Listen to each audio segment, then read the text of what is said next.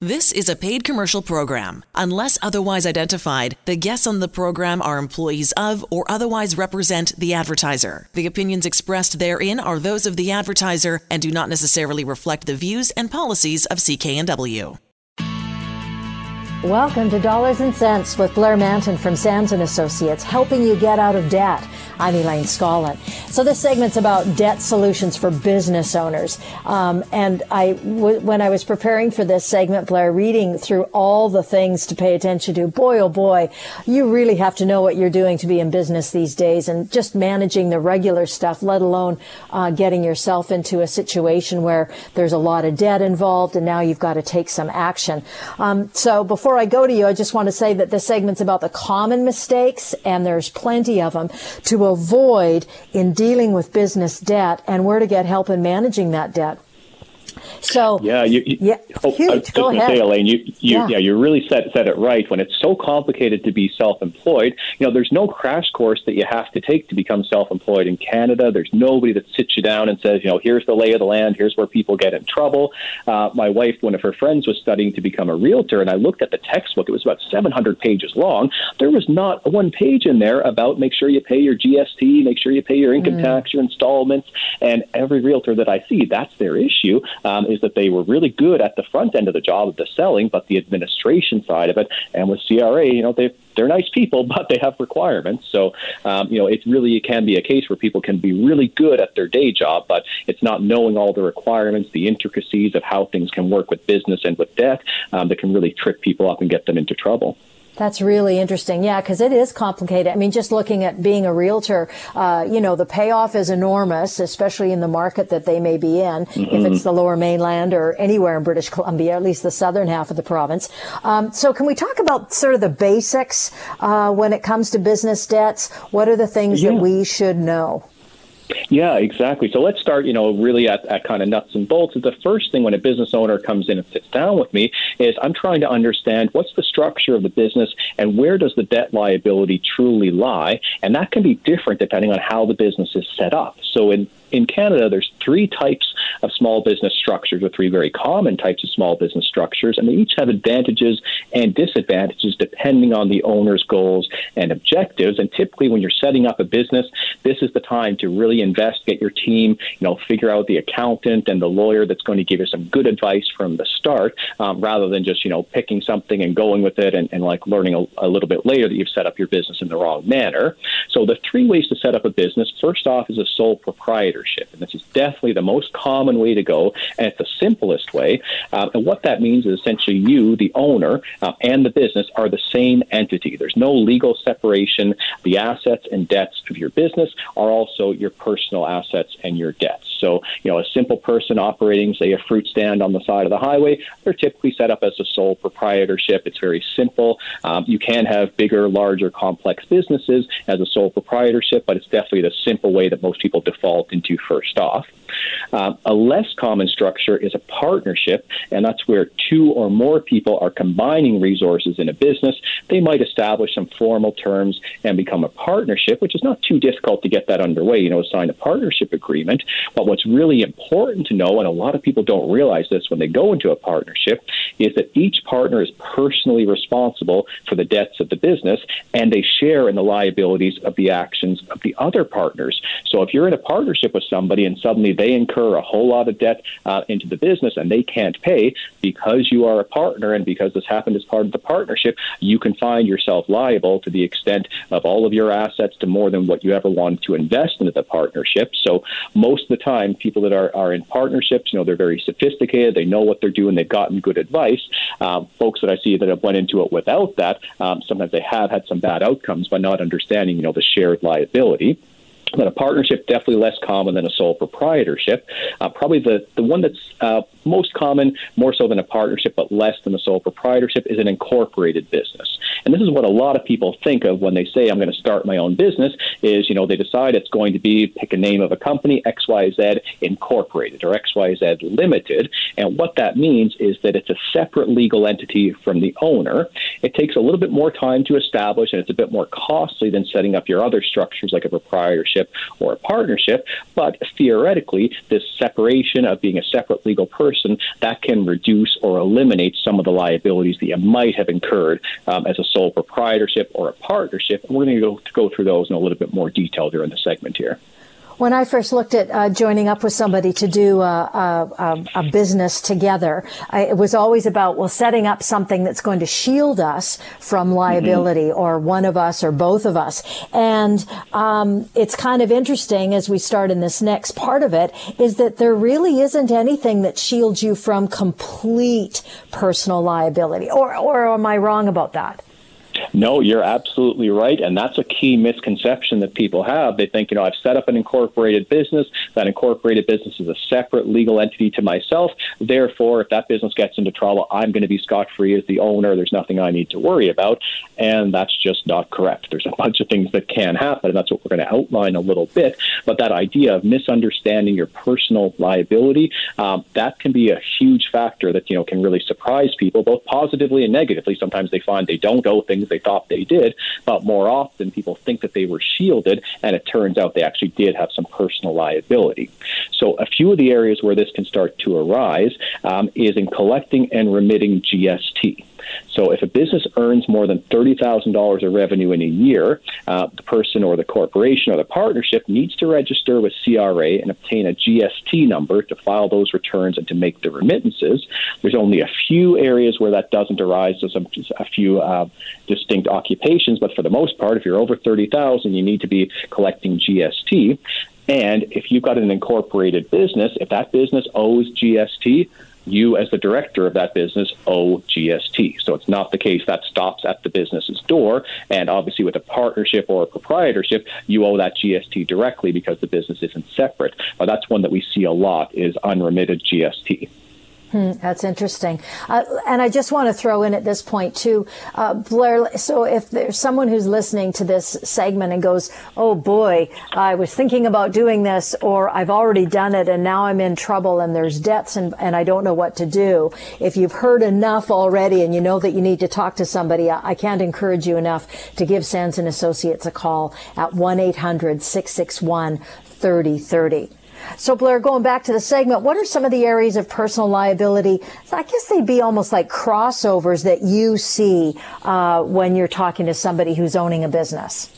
Mm-hmm. So definitely GST. That's that's a big warning sign. So as, as, you mentioned, Elaine, if someone's listening and their business owes GST, it's definitely worth getting some advice and understanding. You know, this is personal debt, and what can you do about it? Uh, another big category is payroll source deductions. So if you have employees, if you pay salaries, wages, or even if you give a taxable benefit to an employee, you must take source deductions from that amount, which you then need to report and remit to CRA.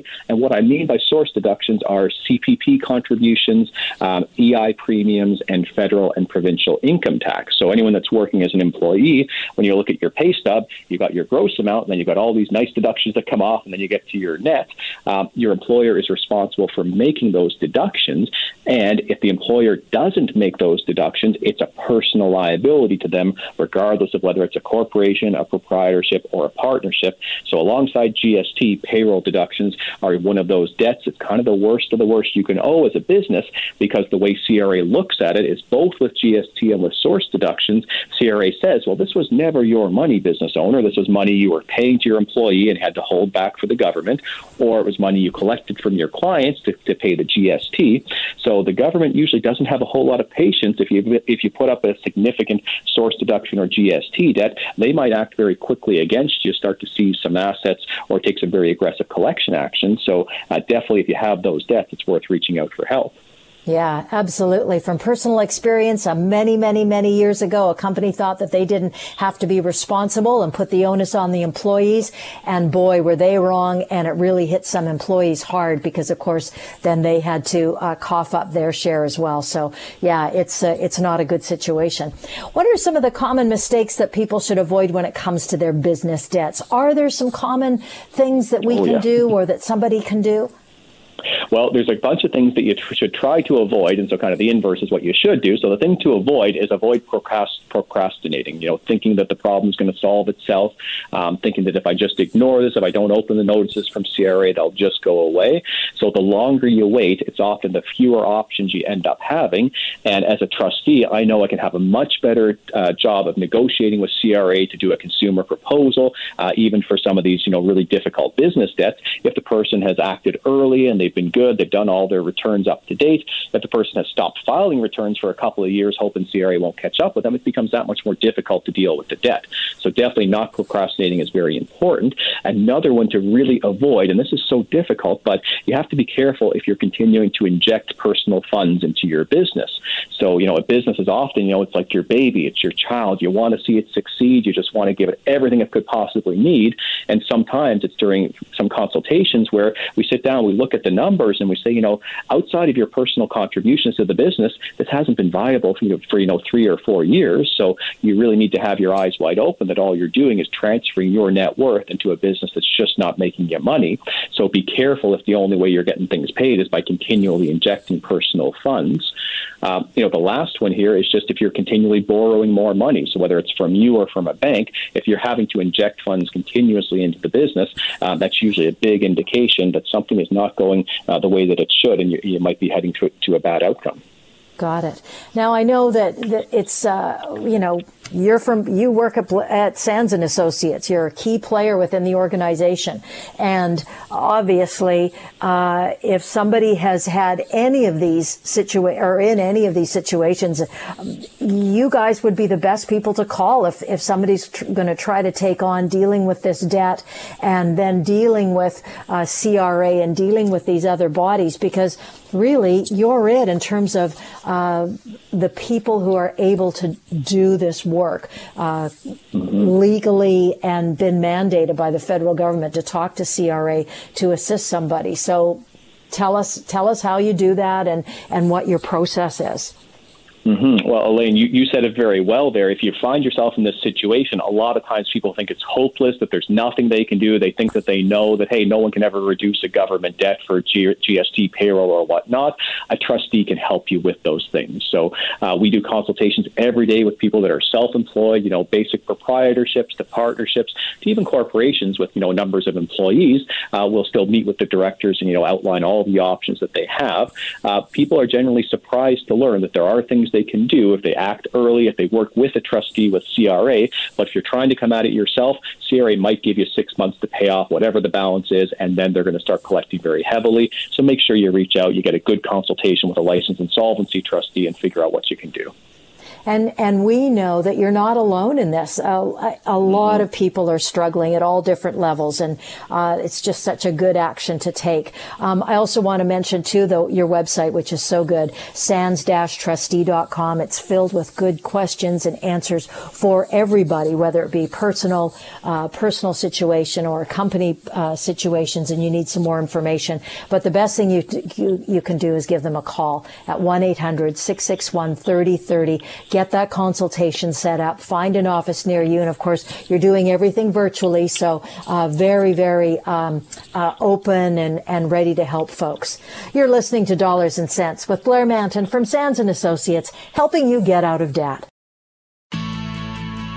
You're listening to Dollars and Cents with Blair Mantin from Sands and Associates, helping you get out of debt. I'm Elaine Scollin. This is a great segment 10 things to know about personal bankruptcy.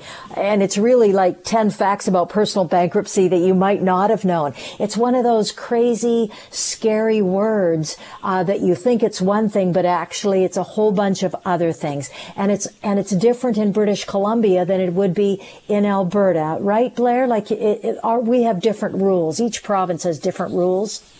Yeah, that, that's right, Elaine. So the legislation is federal, but it interacts with a bunch of provincial regulations. So, for example, uh, in the province of BC, if you've got a home and there's some equity, you've got a certain amount that's exempt if you file for bankruptcy. Uh, if you're in Alberta, it's a different amount that's exempt. So, from province to province, it can be a little bit different, uh, but the overall proceeding itself, it's generally a federal rule, but again, it can be quite different on where you file. And if it's something that you think, oh, I'm in this alone, nobody else, nobody knows anything about this, they won't be able to understand my situation.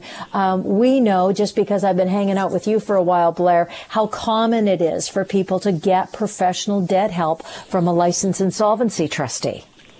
You would be amazed, Elaine, uh, the people that come through our door. It's literally all walks of life. Um, I've had people I've assisted with bankruptcies that went, have went on to be federal members of parliament, uh, who run successful medical and legal practices, uh, all the way to folks who are in their 70s or 80s and you know just carry debt into retirement, and now it's just you know stressing them out to no end. So um, you're definitely not alone if you're facing financial challenges.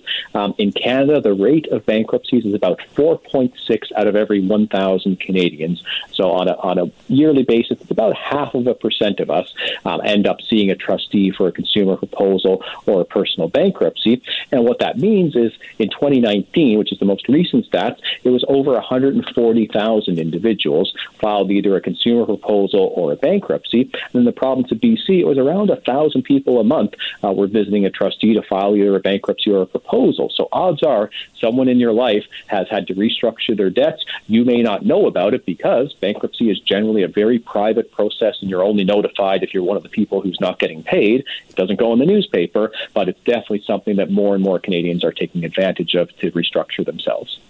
Now, do I already know the answer to this question? 2020, that, that data, those numbers aren't in yet for you. Um, is it considerably more? Is it hugely more? Or, you know, where, where did 2020 sit with these kinds of numbers? Well, and that was what was fascinating because it. yeah.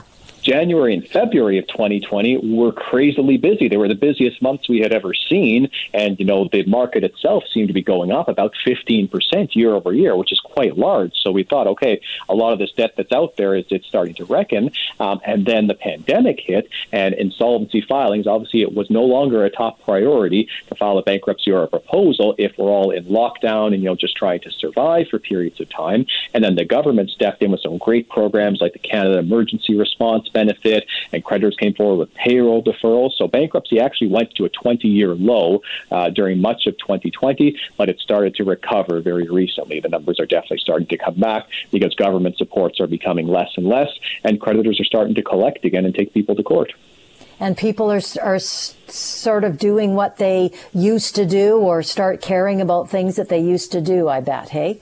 Mm-hmm. Yeah, that's coming back to normalcy, so to speak. Okay, so we're thinking lots of people in the province chose to reach out for help, and obviously we saw those. You saw those numbers in 2019, looking at consumer proposals and bankruptcy. But it's still a bit of a road for folks to arrive at the right professional, like a licensed insolvency trustee, and the processes aren't very well understood, and that's what this segment's all about. So, can we talk about some key facts about bankruptcy and and you know who's eligible and and what that might look like for someone? Yeah, so I think we've got 10 here, 10 things to know. So let's see if we can get through all 10 in today's segment, and some of them might be a little bit quicker or slower than others. Uh, sure. Uh, the first one is that creditor permission is not needed. So sometimes that's the first thing I say to individuals when they start to talk about bankruptcy is this is your decision. You don't need to get permission from anybody. You can't be denied this remedy. No one's going to show up and say, no, I don't want this person to go bankrupt. I want to be paid. Their, their views just don't matter. So bankruptcy is your right as an individual in Canada. If you owe more than a thousand $1,000, and usually people owe a lot more than that before they file, but if you owe more than $1,000 and can't pay it as it becomes due, you have the right to get relief by filing a bankruptcy. No permission is needed. Okay. What about what's uh, what's the next one that you sort of see a lot of? Well, so the second one is people have a misconception that you know filing bankruptcy is very difficult. They've got to source out a lawyer. They've got to pay the lawyer a bunch of money as a retainer. They've got to do some court applications. And the reality this is that in Canada, only a licensed insolvency trustee can help you file a bankruptcy. So we used to be called a trustee in bankruptcy, which is very descriptive of what we do, but they've broadened that title to be, you know, it's all about insolvency, proposals, and bankruptcies. But the first step is to sit down with a licensed insolvency trustee. Uh, Uh, every trustee will meet with you at no charge, no obligation to explain the law to you, to help you fill out the forms that you would need to fill out, and then the trustee will execute those forms with you and then file it with the government to start a bankruptcy proceeding. So you don't need a lawyer, you don't need to apply to court, you don't need a bunch of money up front to access a bankruptcy, you just need to meet with a trustee. Okay, before we continue on, I just want to throw this in here too that that it's so easy to do. If you're all if this is already speaking to you loudly that you need to take some action, give Sands and Associates that call. It's a 1-800 number 661-3030, 1-800-661-3030 or go to the website sands-trustee.com. Now, you already mentioned that $1,000 minimum debt. And is that just in British Columbia or is that something that's a national number? Yeah, that's a federal uh, number right in the law. And again, the bankruptcy uh, law was written back in the 1930s, the Great Depression, when $1,000 was probably equivalent, you know, fifteen to $20,000. It was a very extreme amount to owe.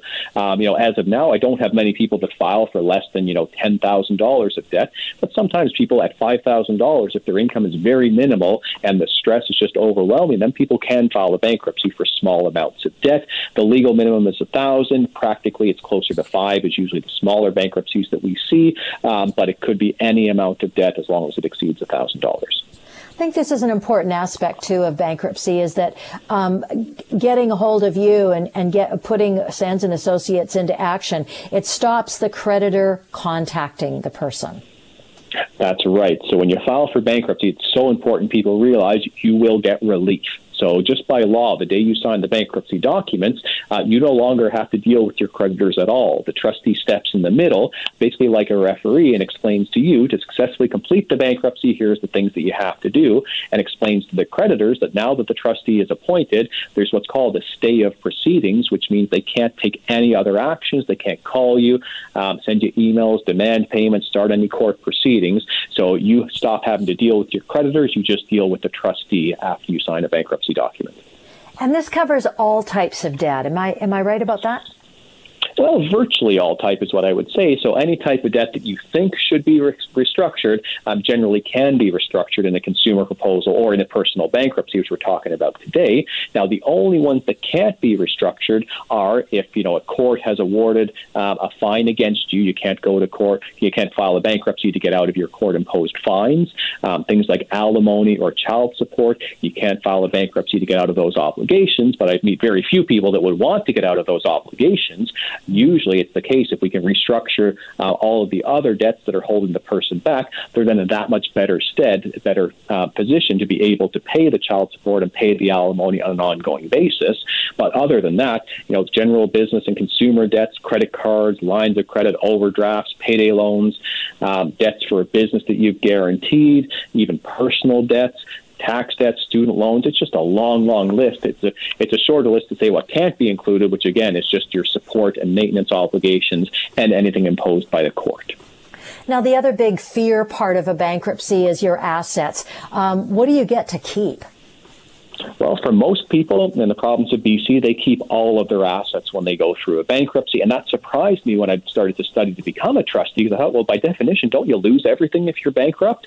And, well, you know, yeah, if you've got, you know, the jet ski or the boat or the, the you know, recreational toys, you might have to surrender certain items. But for the vast majority of people, there are provincial exemptions that actually step in to say, you know, it would not be right or just to take every asset away from somebody when they're seeking help for their debts. So in the province of BC, people keep their house household furniture, they keep a vehicle, they can keep home equity up to a certain amount, uh, they can keep their RRSPs up to an unlimited value, um, their clothing, their work tools, and even certain life insurance policies if the beneficiary is in their family, you know, parent, grandparent, or spouse. Um, all of those things can be kept as someone goes through a bankruptcy. So before someone starts to sell off all of their assets to pay their debts, they need to get some advice on what, what really would be at risk. What kind of time is involved in a bankruptcy these days? A lot less than you think. And this is seven. I think we're going to be good to get through ten. This is great, so I'm working less on it. A year for the for the vast majority of people, bankruptcy is over in as little as nine months. So for someone who's never been bankrupt before and is considered a low income individual, which is less than about twenty four hundred dollars for a single person, they're in bankruptcy for nine months, regardless of the amount of debt, and they're discharged after that period. If you're not low income, the bankruptcy runs a year longer, so it's twenty one months. It's nowhere near the six or seven years most people have heard. I know a lot of people are always worried about credit history and the impact that something like this could have on it. That's right. So that's kind of the you know the downside that a lot of people focus on when you file a bankruptcy is your credit score essentially gets reset to zero. I encourage people to just assume you're going to start to rebuild from a zero base, but it's not permanent. It's not forever, and oftentimes people can rebuild their credit far quicker than if they had just hunkered down and tried to pay off all their debt for the next 15 or 20 years. So people typically can recover from a bankruptcy in as little as two to three years after it's finished, and it's noted on their credit report for six years after it's finished. But people can get a mortgage within two to three years of a bankruptcy if they've done the right steps to rebuild, have a good income, and have been able to save some money.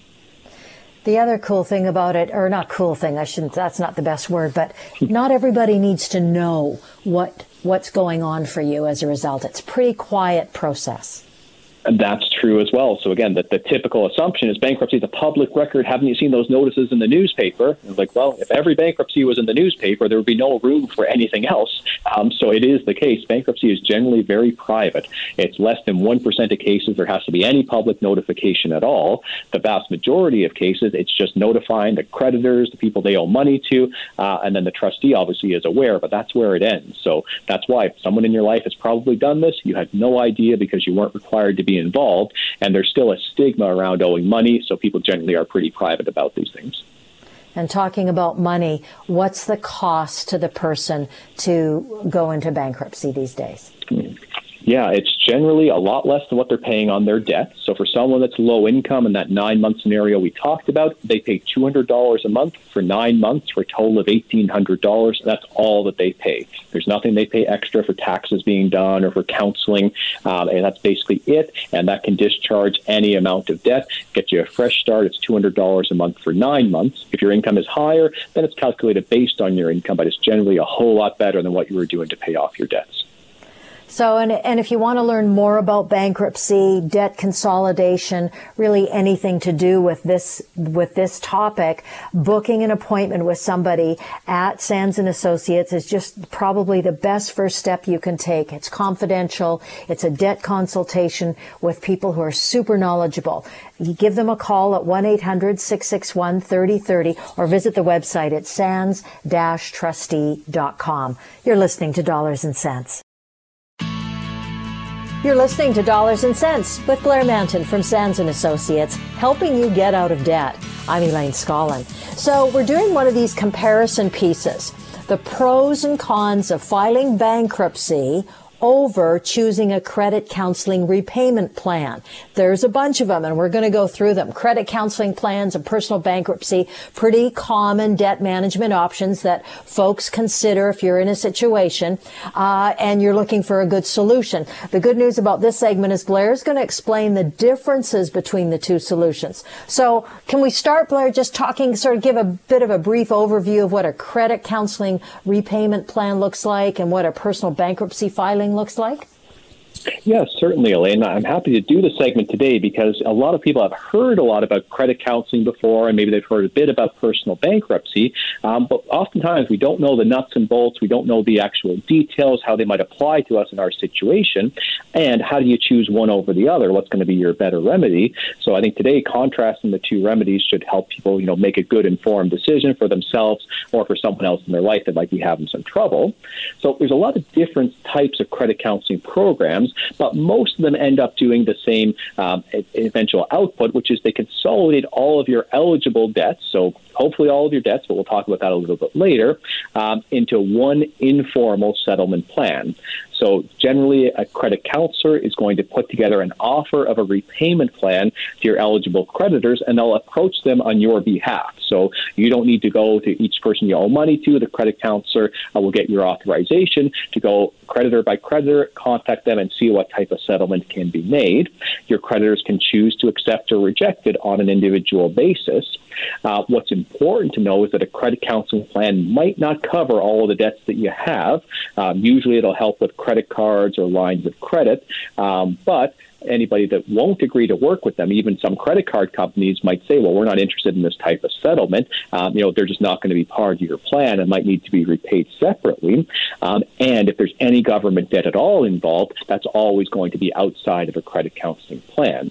But assuming all of your debt is something that can be eligible to be helped with a credit counselor, what they're going to do is work out for you a repayment plan over a period of a maximum of five years that will require you to pay back 100% of your debt but it's going to stop all of the interest, stop the finance charges, and then on an agreement basis, stop the creditors from contacting you or threatening you to take you to court or seize your wages or things like that. So it gives you the means, if you're able to pay back all of your debt in full, 100% of what's outstanding, a credit counseling plan will give you about five years to make all those payments. You don't have to, uh, to restructure the debts in any other way. So that's how credit counseling typically works.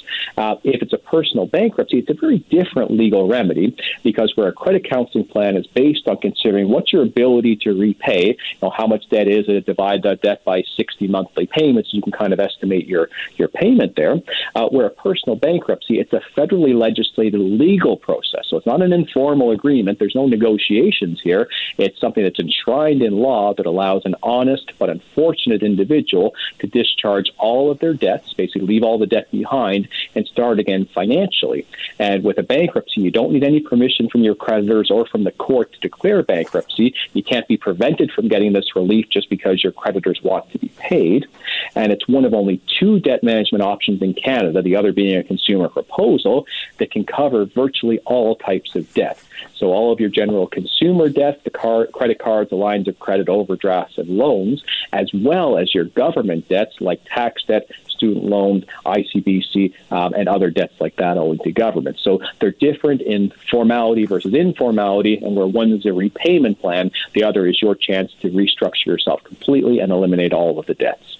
Yeah, there's a lot of differences. Um, and and listen, if you want to uh, stop right now from listening any further and know that you need to take some action, and and either call Sands and Associates at 1-800-661-3030 or go to their website uh, sands-trustee.com and check out and and and look at a few more questions and answers. Some great answers on there. They've got pages of good information, and then take some action. That's a, terrific thing uh, for you to do at this point point. The other big difference between the two of them is just the protection that one offers where the other one doesn't. That's right, Elaine. That's such a key difference. When you're doing a credit counseling program, there's no legal enforcement. There's no basically standing that a counselor has to compel anybody to do anything. So if a, if a creditor doesn't want to work with your credit counseling plan, they don't have to. They can continue to contact you. They can pursue collection actions, court actions against you. Uh, you know, usually creditors that are part of your plan, they're going to you know agree to take their payments and not take anything else against you. Um, but be aware that not everyone is going to agree from the start, or they could even drop out partway through if they said, well, no, we think this person can actually pay more than what they're doing and we don't want to be a part of this plan anymore. So it's again, it's very informal and it's by negotiation. With a personal bankruptcy, it's by law. The day that you file a personal bankruptcy, all contact from your creditors has to cease upon filing without negotiation. Um, if I hear that one of my clients is getting calls days after bankruptcy, that's the first call I make in my day, and I keep calling until everyone understands federal law is at play here. It's not me being a, a bad guy, a good guy, or you being nice or not. This is what you must do. So creditors generally understand federal law takes priority over anything they can do to try to get paid. So that's what's called a stay of proceedings, and that gives you the breathing room, right? A lot of people they just feel so beaten down by owing debt, by getting collection calls, you know, more than ten times a day in some cases. So getting all that to stop to give you peace of mind. Um, that definitely can have some value to it. And even more important than that, than sometimes you know the the physical and, and psychological impact, the financial impact. You might have already been sued for your debts. You might be having your wages being seized or assets being seized or being threatened. As soon as you file for bankruptcy, all of that comes to a grinding halt. If you're being taken to court for payment, that stops essentially the next appearance. When you say I've, see, I've sought relief under the Bankruptcy Act, and everything comes to a hold. It's so, it's, that's such a good thing to mention too. I just feel like a licensed insolvency trustee really has your back, uh, against your debtors, against your, um, just that awfulness that you feel, the stress of being in this situation. Uh, somebody like Blair and his team are going to be working with you and for you in the broadest sense of the word. They're actually protecting you from all kinds of things and helping you get on that that uh, that good path to being debt free. Um, I also love this the rule of sixty that we're supposed to talk about at this point when it comes to costs and and fees, etc. And it's such a good rule for people to take a look at their stuff with. Yeah, so the rule of 60 uh, is when you're trying to estimate if I could do a credit counseling plan, if I've got you know enough debt trouble that that wouldn't be viable for me, just take your unsecured debt, so take your credit cards, lines of credit, income taxes, whatever it might be, or sorry, not income taxes, credit cards, lines of credit, um, things along those lines, divide it by 60, and then say, is that a payment I could afford? Because that's essentially what your credit counseling payment is going to be. So if it was $30,000 of debt, divide that by 60, well, it's a $500 a month give or take. That's what you're going to be looking at um, to deal with, with your debts in a credit counseling plan. Um, a bankruptcy is completely different in terms of how your payments are calculated. So, where credit counseling is based on you paying back a certain uh, amount of debt at 100% repayment, a personal bankruptcy, it's essentially divorced from the amount of the debt. So, it could be a $10,000, $100,000, or a million dollars worth of debt.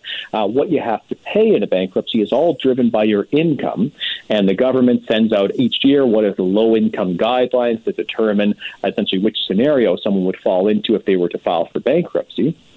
And in 2021, it's roughly around $2,400 of take home income per month um, as a single person. If someone is earning less than that, regardless of the amount of their debt, if they're in bankruptcy, it's going to be over in nine months. So, again, compare that to a five year repayment plan and credit counseling. The bankruptcy is over in nine months, and what they pay, regardless of the amount of the debt, is $200 for each of those nine months for a total of $1,800, and that's all they would have to pay as part of the bankruptcy proceeding.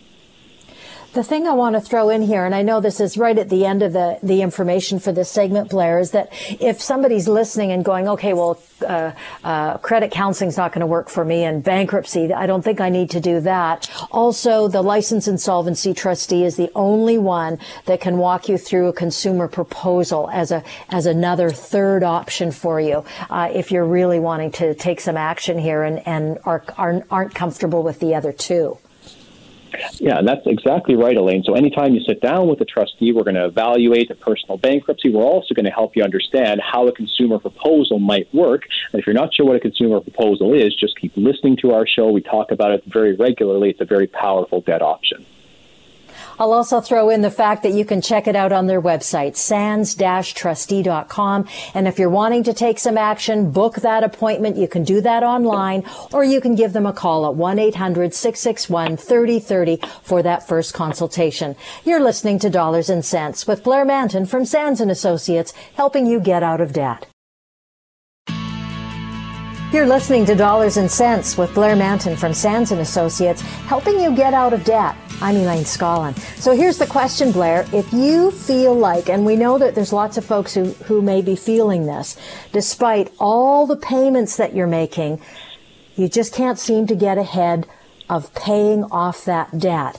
And there's lots of folks in that situation. The cool thing about this segment is that we're going to find out, we're going to talk about the different challenges that may be getting in the way of folks in their goal of clearing the debt.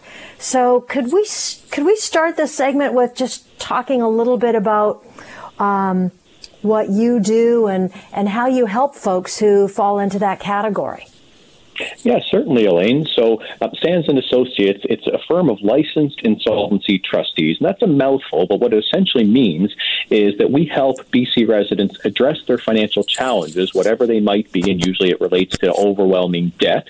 Um, and we help people become debt free. We've been doing it in the province of BC since 1990, so we're well over our 30th anniversary.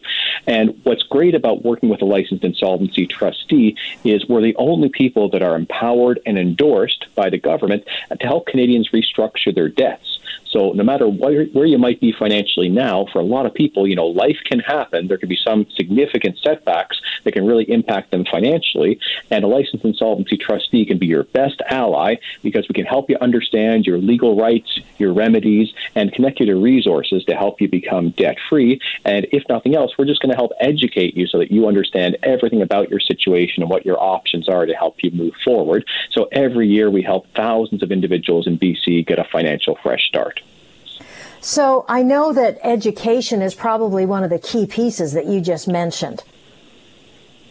Definitely, Elaine. So what we find is, you know, knowledge is power, and it's what really inspired me to become a trustee. Is there there were all these remedies for debt that I had to learn about the hard way, you know, trying to help friends or family members who got into trouble. Uh, and the more that I discovered, the more I thought, well, you know, the average person doesn't know this stuff. I didn't know it as a business, as someone holding a business degree and working at a large accounting firm. So it really is the case. People that are in the eye of the crisis, they often don't know where to turn, and it just starts with some education and, of course, with some empathy. You know know, to meet someone where they're at, understand their challenges, and give them some hope for the future. So, are there common challenges that, that folks face when they're trying to pay off their debt? My bet is that there that there is. There's a whole bunch of things that are similar than different. Absolutely, Elaine. So there's some really classic uh, types of patterns that we see, and for someone listening today, you know, you can see if, you, that rings a bell on a couple of these, you might think, well, hey, maybe having a conversation is a good thing, or at least be armed to know if someone in your life is having these challenges. You know, you can be a resource. Uh, you know, the number one thing that we see that can really get in the way of people paying off debt uh, is the deck is kind of stacked against you if all you're able to do is paying the minimum payment or close to the minimum payment on a credit card, on a line of credit, or you know even a payday loan. Uh, if all you're paying is the minimum payments, you're on kind of the never never plan. You're never going to stop paying, and you're probably never going to be out of debt, unfortunately. And the reason for that is because whatever you pay to your minimum payments, you really want to look at the fine print. And for some of the largest banks in Canada, uh, what your minimum payment is. Cons- comprised of is your interest, your fees, and $10 that goes to reduce your principal. So you're paying $200, for example, $190 of that might just be, you know, gone, it's interest, it's fees, and your balance went down by $10. So that's where we get some of these numbers that, you know, even a $6,000 debt, which, you know, I'm sure some, some people could see how that could arise if you had a bit of a tough time, that can be 40 plus years of minimum payment, and you would have paid that off, you know, probably four or five times over by the end of it. So the minimum payment trap is probably the number one thing that gets in the way of people getting out of debt. Now, how big a role do credit cards play with people who realize they have a problem, but paying or putting stuff on their credit card is, has always been the solution before. So I'm just going to keep doing that now. At least this way I'll only owe one person or one group one amount of money versus all these other people. Does anybody ever do that? Oh, for sure, Elaine, they do. And then it's also the case some people really get, um, you know, attached to the rewards components of credit cards mm. and say, you know, if I just keep spending, I'm getting air miles or I'm getting, you know, a percentage of my cash back.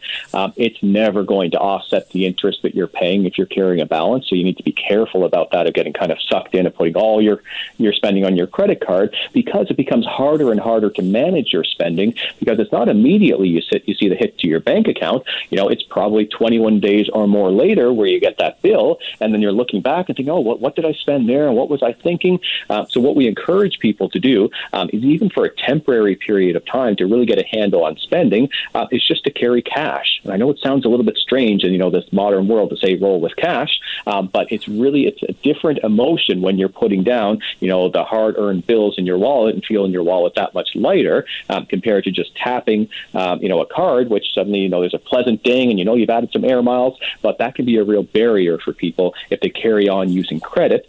Um, and it, it's really tough to even manage to a budget because, again, there's that delay when you see the impact of your spending. So, one of the things that does keep people in debt is just that cycle of using a credit for everything. And if you start just rolling with cash, uh, you can sometimes very much uh, get control of your overspending if that is the issue.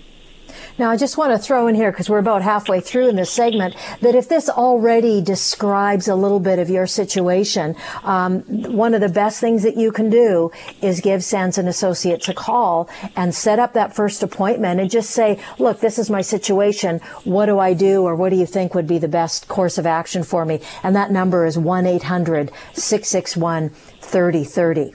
What are some of the other scenarios that you see, Blair? Well, another one that we see often is people try to borrow themselves out of a situation. What I mean by that is they'll have some credit, you know, maybe it's on a credit card, and they'll get a balance transfer to another credit card. And okay, so maybe they're going from 19% to a 5% promotional rate.